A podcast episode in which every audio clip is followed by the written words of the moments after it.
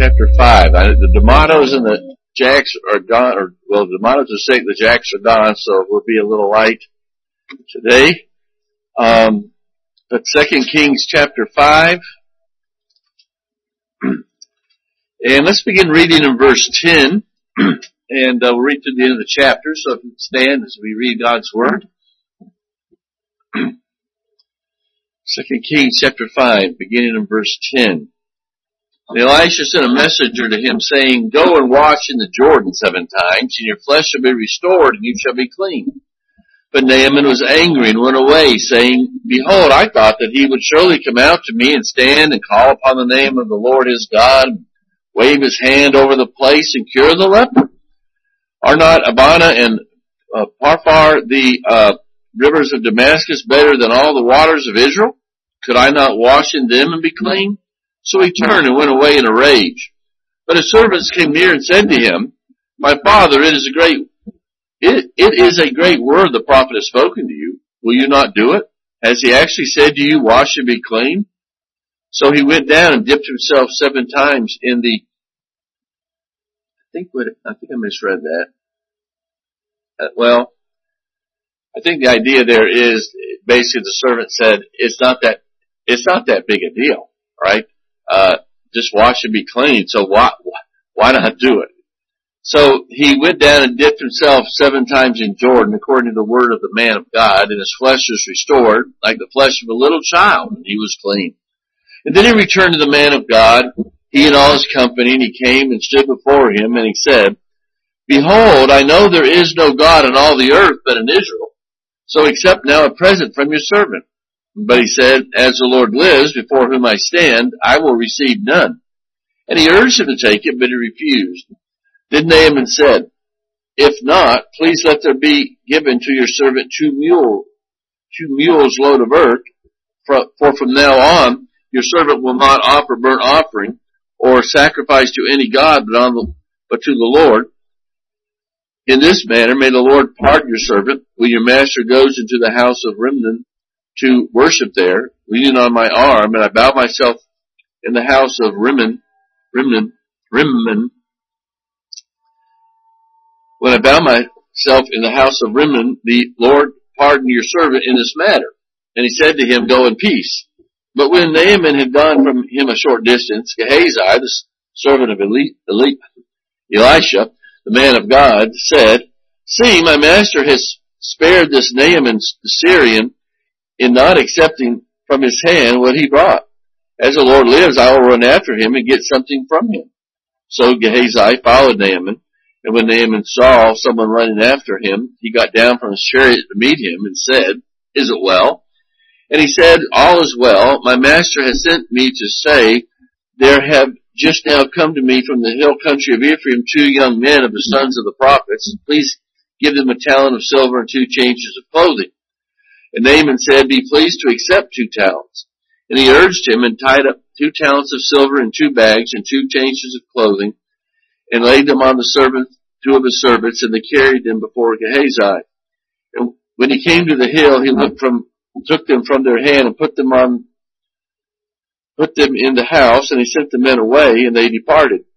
And he went in and stood before them, his master, and Elisha said to him, Where have you been, Gehazi? And he said, your servant went nowhere.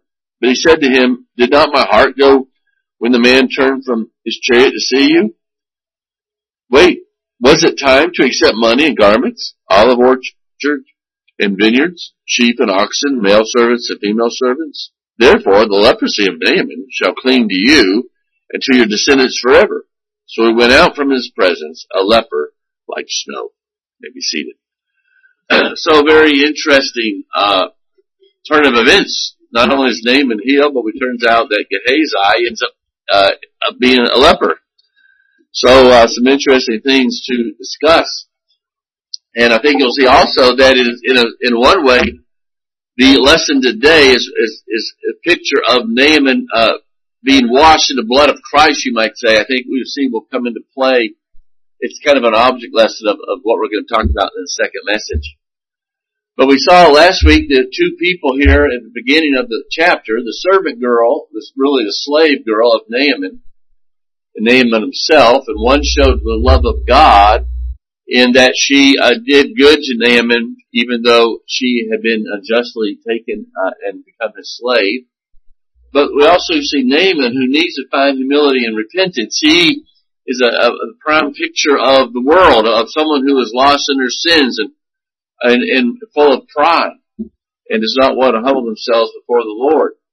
He was rich and powerful, but we find out that he on the inside is full of sin. So again, uh, just a great example of it. All lost people who uh, might be uh, look very good on the outward in their outward appearance, might have a lot of money or power, but if they're full of sin, then they're uh, they have no they still, course, are under God's judgment.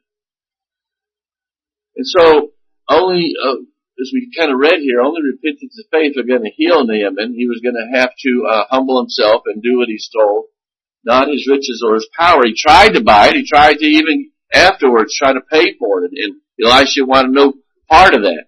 He said, all you got to do is just go and wash. And so it's a great example of salvation. And so Elisha does not treat the rich and powerful any different than the widows, because we've, we've seen him deal with widows, him and Elijah both. We've seen him deal with kings, here with the generals and very powerful people. Uh, it's all the same. We, we see that he doesn't uh, treat any differently because, well, I can get money or I can get some a favor out of you, so I'll treat you differently. And of course, we know that's the antithesis of what Christianity is to be about. We are not to uh, treat people differently based on how we, what we can get out of them. Uh, because that's not how the Lord treated us, right? He, He graciously gave us what we could not do for ourselves and we could give Him nothing back. And so, He's just a great example there. Of course we know that, uh, one reason is because He couldn't do this because all this is a type of salvation. So, uh, all are equally sinful before God. You can only be saved all in the same way. So, uh, if, if he treated people differently, then you would assume then that God treats people differently based on their, their, whether they have money or power or whatever. But the problem is God gave them all that to start with, right? So it, it would make no sense if that was the case. If, if God treated somebody differently because they were able to obey better or do, do something better because all that we are able to do is because God has given it to us, right? So it, it would make no sense for God to play favorites with people who are all alike. They all have nothing to offer Him, right? And so as long as one has the attitude that he isn't as bad as somebody else, you'll never be able to get right with the Lord because you won't see yourself as just as deserving of the same condemnation, needing the same amount of grace. And it holds true for us even as saints. We don't treat ourselves, anyone, but certainly the, the brothers and sisters in Christ who don't treat us differently because it, it's saying that somehow you're innately better uh, than somebody else, or you have something to offer me more than somebody else. But we know that all things come from the Lord, and that I'm just as guilty a sinner as anybody else. So true to the gospel, Elisha tells Naaman that he must renounce his own ways and obey the Lord. Naaman is uh, the picture of, of, of a pagan, a picture of, someone involved in false religion. He he expects religion to be about a ritual and words and money and bribes and all this kind of stuff. And Elisha says, nope. All you got to do is just renounce your rivers in the in Syria uh, renounce that, and you just need to uh, be washed in the River Jordan. Of course, Acts says, "Repent therefore and turn again, that your sins may be blotted out." That, that's all that there is. There's nothing else. You don't. You can't pay or buy it or work for it. And uh, and so and again, there's nothing special about the River Jordan. Uh, certainly, uh, Naaman wasn't impressed with it, but but what it represents is that a, a, a humbled Naaman. It's the one thing Naaman didn't want to do, which is kind of like the cross is that offense to the Greeks, you know, stumbling block to the Jews. It's the one thing that says I, I have to renounce all my good works and supposed righteousness and trust in that which is offensive. The cross, the bloody cross. And that's what Naaman had to do. It was, it was an act of faith and obedience. And it would reveal a broken and a dependent spirit. Because right now, Naaman, if he's, if he's anything, he's, he's not humble or broken. And of course, this is nothing new. Psalm 51:17, the sacrifices of God are a broken spirit, a broken and a contrite heart, O God, you will not despise. And it's not that, it's not saying that, well, uh, what God wants to see in us is that a broken spirit, we're walking around all sad and no confidence and, uh, just, you know, I'm awful and, and, uh, woe is me. That's not what the Lord wants to see. Uh, it, it doesn't mean that we shouldn't, there's certainly have to come to a point where we realize that there's no good in us. But what he's saying there is we want, he want, he, he gives, he heeds those who are dependent upon him, who realize that I can't do anything apart from the Lord. Because I'm walking around living life thinking that, well, I, you know, it's all up to me and I'll take care of myself, that I've got no time for God. And, I, I've got no, uh, there's no way I can glorify Him. Because I don't feel like I need Him, right? And that's what the verse is talking about. James 4.10, humble yourselves in the sight of the Lord and He will exalt you or He will lift you up. The, the KJV says lift you up. Not exalt you in, in a prideful way, of course, but He will take care of you. He will uh, do with you as you need. But, but you gotta humble yourselves. so he says, Naaman, go down there and wash in the Jordan, and by the way, do it seven times. And I think that perhaps seven, because in the Bible, seven very often speaks of a completeness, of the, the you know, finished thing.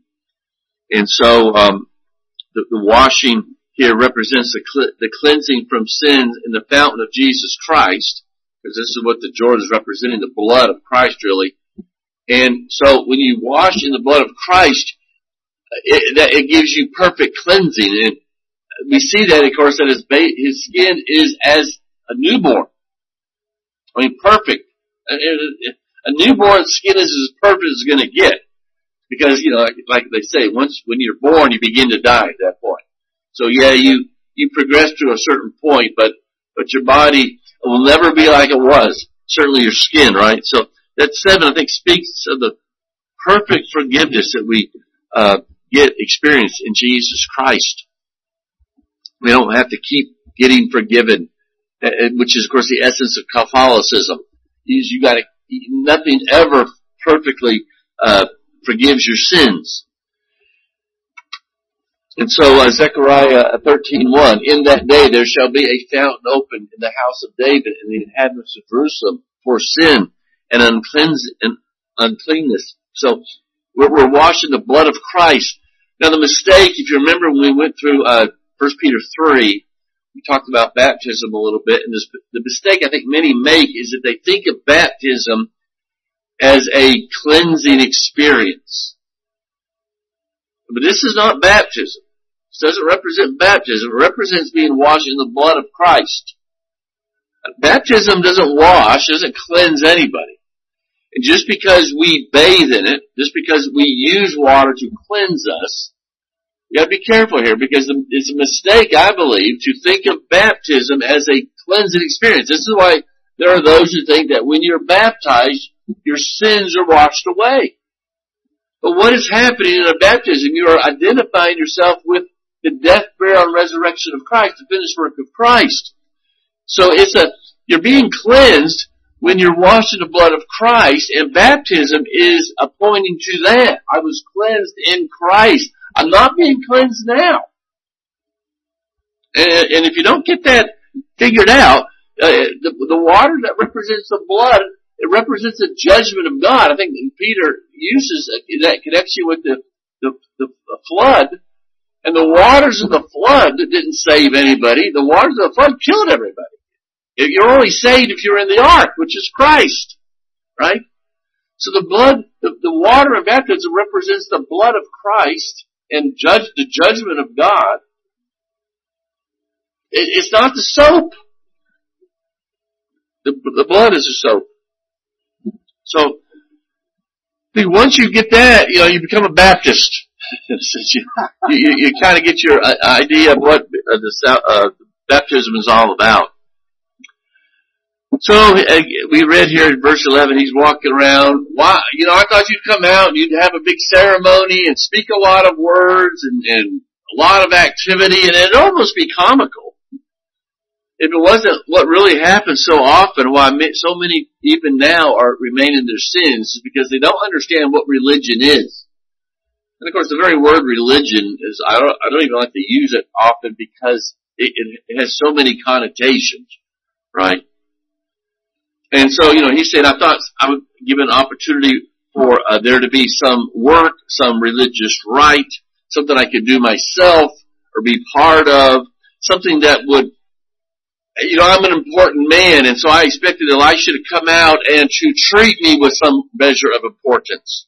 Because to me, religion is waving wands and rituals and manipulating God to get him to work, saying the right words, as if God cares what we're move, how we're moving our bodies or what we're saying in that sense. And that's straight out of paganism. and I guess what some do with baptism. Some think that, well, by doing this motion, by getting somebody wet, or usually those people are the ones who believe that you got to sprinkle. But this, the uh, Church of Christ, they, they immerse, I believe. But be thinking that, well, if I do this, if I wet myself somehow, uh, or have somebody wet me, that uh, God somehow is impressed with that. He's going to forgive my sins. Well, what is you getting wet got to do with anything? And that's, so it still goes on today. Naaman already had a script written, and he's not happy because God has has not done what he wanted him to do. And so he say he's he's not converted yet. He's, he's not cleansed of his sins yet. And of course, you know, he's, he's used to a different kind of religion. At, at home, it, it, it was all about itchy palms, you know, taking bribes and magic shows and activity. It was vending machine grace, we might say. You put your money in, you get something back. And this describes Catholicism and, and all man-made religions, certainly many man-made religions. But Elisha is faithful to point out to the, uh, to point him to the fountain not to get involved himself. He says this is all about uh, God saving you, and, and, He's the one who's got to be seen as getting the, doing the work and getting the glory. Remember, Paul said that he determined to preach nothing but Christ and Him crucified. Um, when Naaman does eventually walk out of the Jordan clean, what does he do? He gives God the glory. He said, now I know that there's only one God in all the earth. This God of this Yahweh, the God of Israel. See? And, and you wouldn't necessarily got that if, if you're getting, if, if, if the activities of Elisha made it look a lot like the gods he was, uh, used to, but he could only look at Yahweh. Elisha had, had nothing to do with this. He wasn't even around when it happened in verse 12, um, you know, he's complaining about those other, better rivers in Syria. And all this points to, it shows his natural heart that he's thinking God should be doing things the way he, he wants him to do. He, he's got his priorities and God doesn't seem to agree with his priorities. But of course we know that as the Bible says there's a way that seems right to a man, but the end thereof is the ways of death.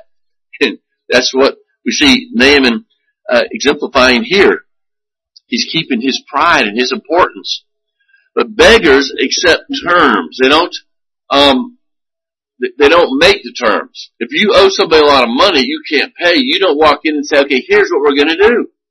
They'll just throw you out on your heel. All right, all right. Uh, look over at Isaiah 55. We'll see the Lord, um, I think, illustrating this or, or pointing this out. Isaiah 55, starting in verse 1. Come everyone who thirst, come to the waters, and he who has no money, come buy, eat, come buy wine and milk without money, without price. So here, the Lord is speaking to the needy. They're not the ones telling the Lord what they're going to do. The Lord is telling them what they're going, what you're going to do. Why do you spend money or spend your money on that which is not bread, and your labor for that which does not satisfy? Listen diligently to me and eat what is good and delight yourselves in rich food. Incline your ear and come to me and hear that your soul may live. And I will make you an everlasting covenant, my steadfast sure love for David.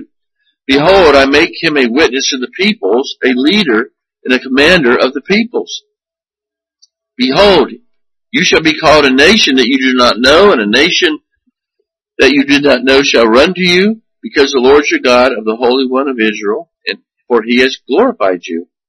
Seek the Lord while he may be found, call upon him while he is near. Let the wicked forsake his way, and the unrighteous man his thoughts. Let him return to the Lord, that he may have compassion on him, and to your God, for he will abundantly pardon. So you see the Lord saying, this is what you've got to do. Quit doing what you've been doing, and listen to what I've got to say. That's what the gospel is, the good news that Christ has done something. Quit whatever it is you're trusting in and flee to Him. He's setting the, uh, the parameters of salvation. But Naaman wants ritual for substance. And that's why so many won't sit still for preaching. You know, if it's more than 15, 20 minutes, they're out. Because they want ceremony and activity, but they don't want to hear from the Lord. Some, uh, and, and this, you know, over my experience over the years, I've, I know that there are some who convert to Catholicism, for instance, because they think that religion to them is rites and beauty and robes and smoke. You know, as they, you know, if you've been to a Catholic service and the smoke that comes out of the thing that they're waving around and all this kind of stuff. the, the, the rites, that's, that's religion and they're, and they come to a church like this and they, there's nothing fancy going on here. They're just speaking. Uh, it doesn't look religious because in their mind it's what religion is. No, they've been duped. They don't have any sense of their need. Religion is getting that sin problem taken care of. It's meeting God, getting right with God, and then becoming, uh, Him becoming everything to you. Uh, some think religion is just long praise services and, uh, emotional hoopla. And so that's, they go to those churches because that's what religion is to them, is worship. Just this, this emotional worship. And of course again, you come to a church like this and, eh, you know, doesn't quite fit, fit the bill. There, there are some who think religion is just, uh, is obeying rules and laws and, and they have a legalistic tendency. They want, tell me what to do. and so you find them going to the fundamentalist or becoming, they might convert to Islam. And people have done that. They convert to Islam because their lives are in such shambles and they, they need to be cleaned up. And they realize that they convert to Mormonism because, well, where they look at, they have their act together. Well, you know, the problem is you got to understand what religion is, what true religion is. and so he complains and he walks away, but a servant says, "You know what? Mm, what what what's going on here? All he's asking to do is something very simple." And I think what we have here is a kind of a picture of the Holy Spirit uh, overcoming our sinful will. You know, he doesn't force us to believe. We're, we're not saved kicking and screaming. You know, God is way too glorious for that. But He reveals His light to us. Um, another verse there in uh, Isaiah, come let us reason together. Though your sins be as scarlet, they shall be as white as snow. Let's think about this. God shines His light, exposes our sin, He exposes the soap. Right? The way to have that sin uh, cleansed. Faith is simple. If the natural man wants no part of it for salvation.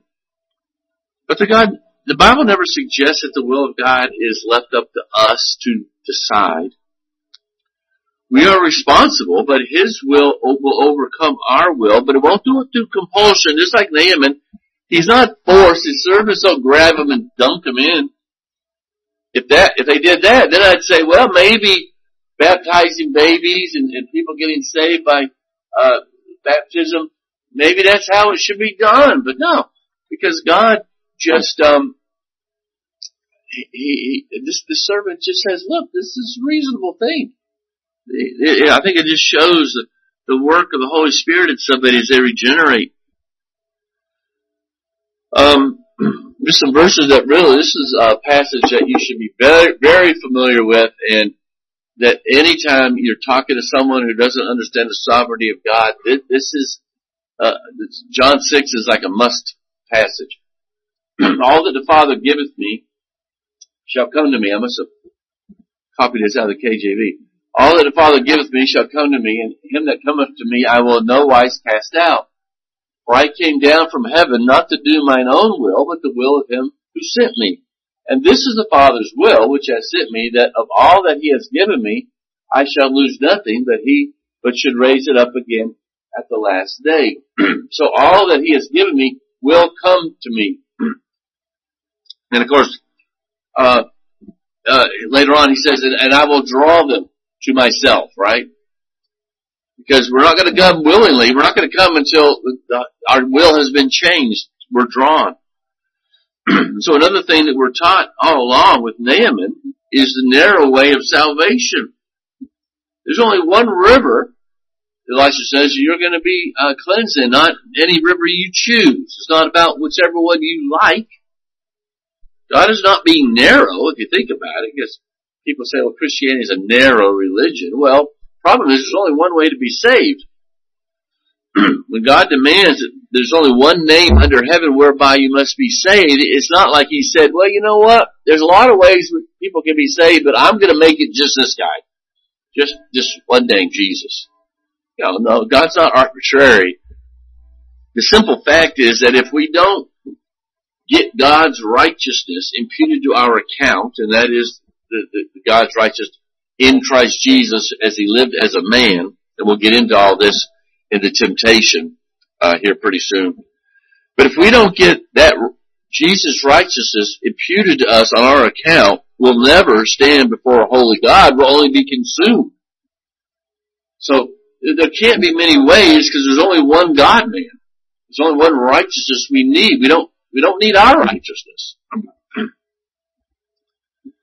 So God's not being narrow. He's just, this is the only way you can be saved.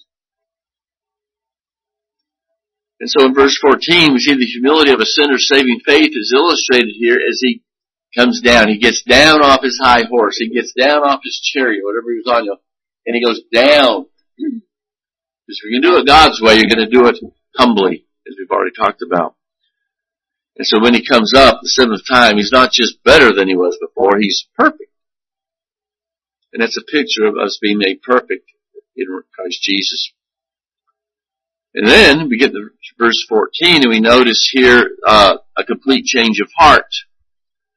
When we're touched by God's grace, we're just not the same as we were before. Now he's a worshiper of the Lord only. Now he expresses this in a way that causes us New Testament believers some difficulty, and rightly so, because he says, well, I'm going to take some dirt back with me, and when I do worship God, I'm going to, I want to do it the right way. You know, he, he's concerned, maybe, maybe he understood the inherited, the land was the inheritance of God's people, you know, we're not, we're not told why, but he's, he's carrying God back with him. You know, he's changed. He knows there's just one true God. But he's saying, I'm hoping then that as, when I go into the temple to worship the false God, God will understand. And all of a sudden we're saying, oh, wait just a minute. Uh, you know, you can't be saved if you do that. That's hypocrisy and that, that won't work. You can't worship more than one, one God. And so, this, this caused some, you know, the commentators some consternation and you can kind of understand that. But I think the important thing that we need to understand here, first of all, is that he's making a clear break from his old pagan religion, right? He understands there's only one God now. And so he does ask for leniency uh, in that. Because he said he knows that if I don't go and worship the false gods, I'm a dead man. I, I can't function in my society. Well, I, first of all, we're going to give him a break because he's living in the Old Testament, and you know it is what it is. Uh, and whether he's in heaven or hell, I don't know. You know, I I, I can see him being in heaven. I, I hope he is. I it'll be a great testimony of the grace of God if he is, right? But then again, uh, if I'm there, it's a great testimony of the grace of God. But he might be. But, uh, because one wonder that one commentator says, I don't know why in the world he doesn't just say, you know what, I'm going to be living in Israel from now on because that's a false God and, and, and I can live here. And that would make sense, but that's not what he does.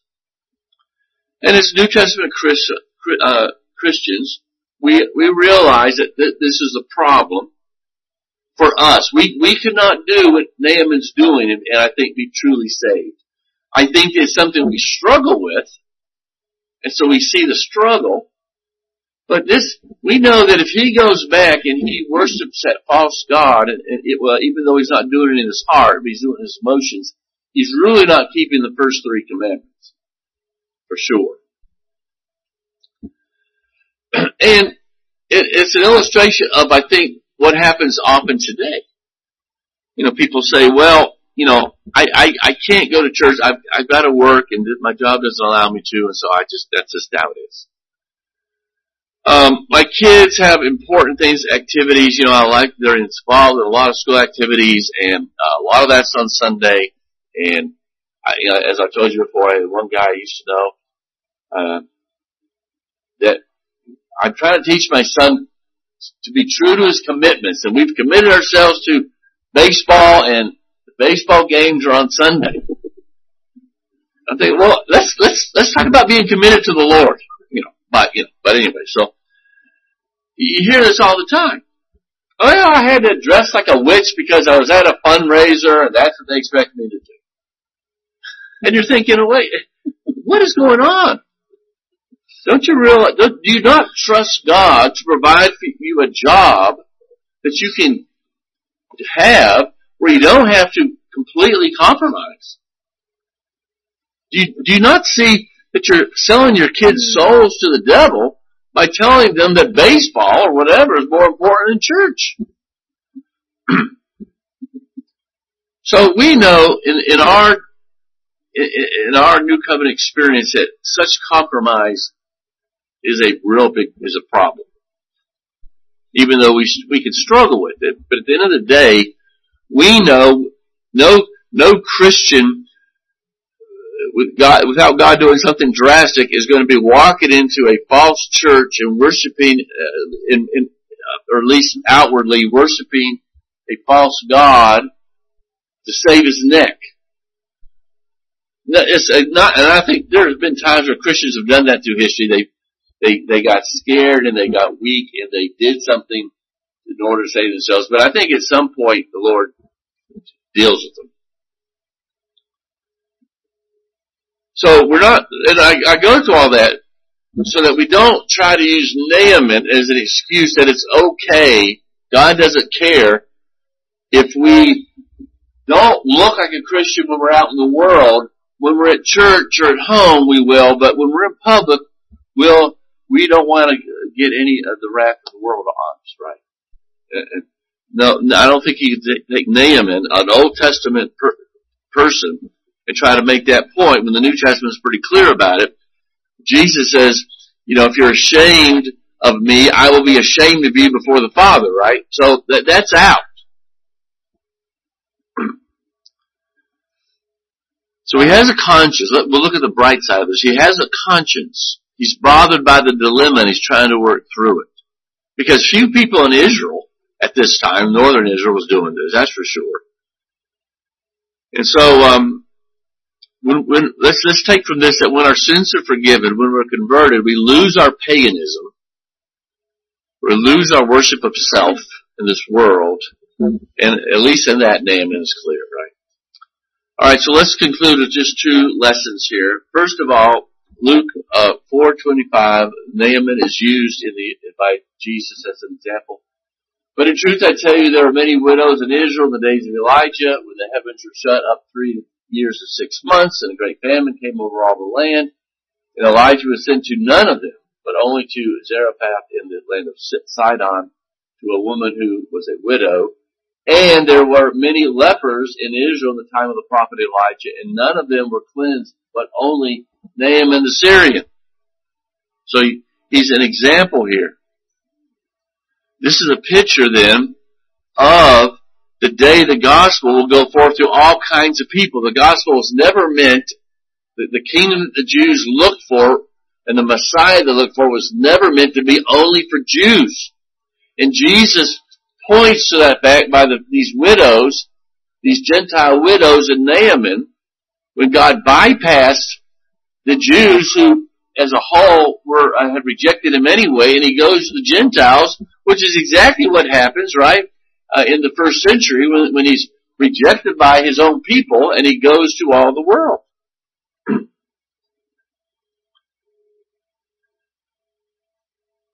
so it was always part of God's plan for the Israel to break covenant, to reject their Messiah, that Christ might institute the new covenant, whereby he saves through grace uh, to it goes to all the world and saves from all people.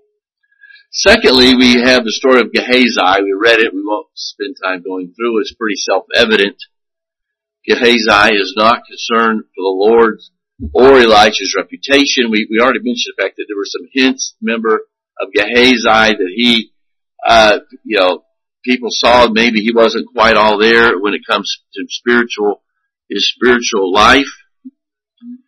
Um, even the servant of the of the of Elisha in that environment uh, struggled with sin. Uh, you know, so doesn't matter where you are, who you are, sin is always there. Gehazi reminds us about that. The rich covet as much as the poor because we're all equally sinful. And so he sees Naaman as a legitimate prey, and he know that because notice it says Naaman the Syrian. He's a Gentile. He has no respect for Naaman, and his words betray him. When we speak ugly about people, when we use slurs or whatever, we're just exposed to the fact that we don't take them as seriously as we do ourselves. We're looking down upon them in some way, and so you see him. He sees Naaman as prey. He's not a Jew. Therefore, um, you know, why, why let him have that? He's got things that I want and I could use. he doesn't see him as a brother, as in a sense maybe he should at this point. He still sees him as the enemy. And it just reminded me that we need to be careful, and, and I have to apologize because I've, I, I have not been faithful to, to express this like, like I should since I've been here, and that we should be calling each other brother and sister.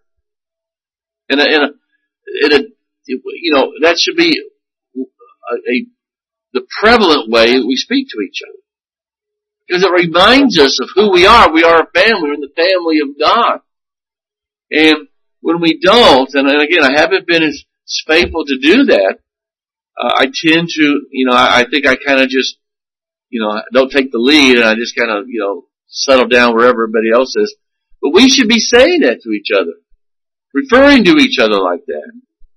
Because that's what we are. And when we speak like that, we remind ourselves, I think it would be helpful in our relationship with one another, instead of always just calling each other by name. Which is okay, but I think there's something to that.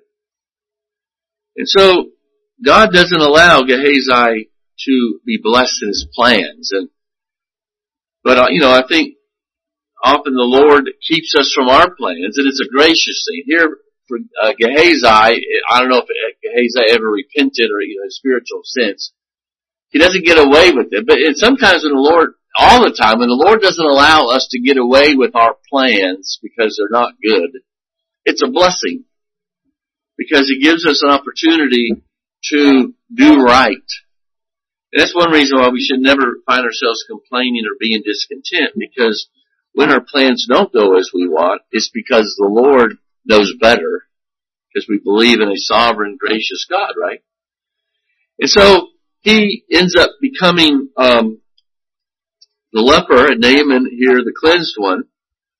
And his punishment is severe, but I think it's severe because he's breaking a type here the type here is, is, of the, the whole lesson has been about free grace that Naaman couldn't buy, he couldn't purchase. You know, Elisha was adamant about this. Uh, no, I don't want anything because uh, this is salvation, cleansing is a gift. It's done by faith. And Gehazi's breaking it by accepting this gift. He's breaking that type in a sense. you can't have earned grace.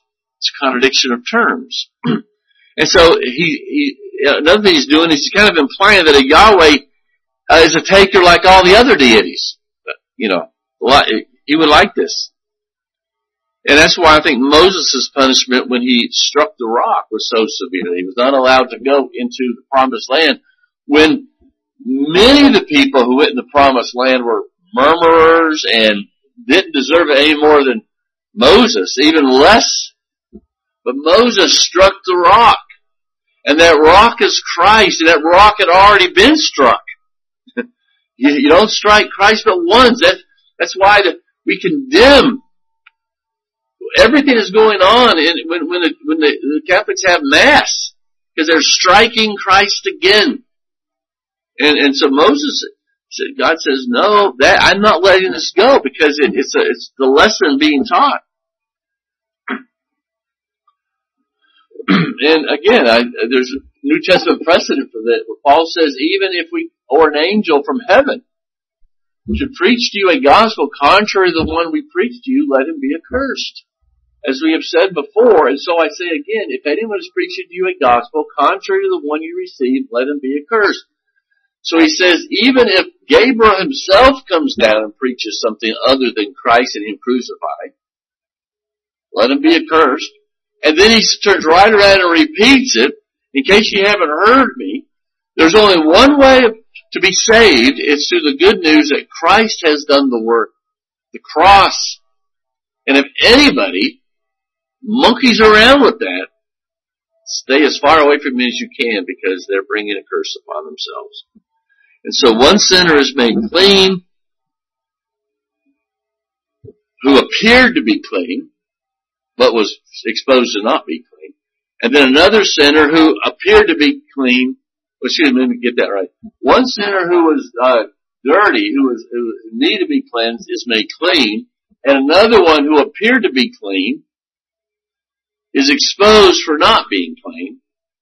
Gehazi goes away now exposed for who he is. He's a sinner. He's, he's got what Naaman uh, had. He's looking down on Naaman when what we see here is that he's just like Naaman in his heart, right? And uh, so you, you just there's all these kind of good New Testament things to be seen. I think illustrated in this chapter. That's why I just I think one of this this chapter's kind of the highlight in some ways of this book. Any questions? Let's pray. Our Heavenly Father, we thank you for your love to us this day and for your blessings that we have in Christ Jesus and that have been so illustrated for us. We pray for our second service that you might bless and speak to your people and edify us and may we grow strong in the faith. In Jesus' name we pray. Amen.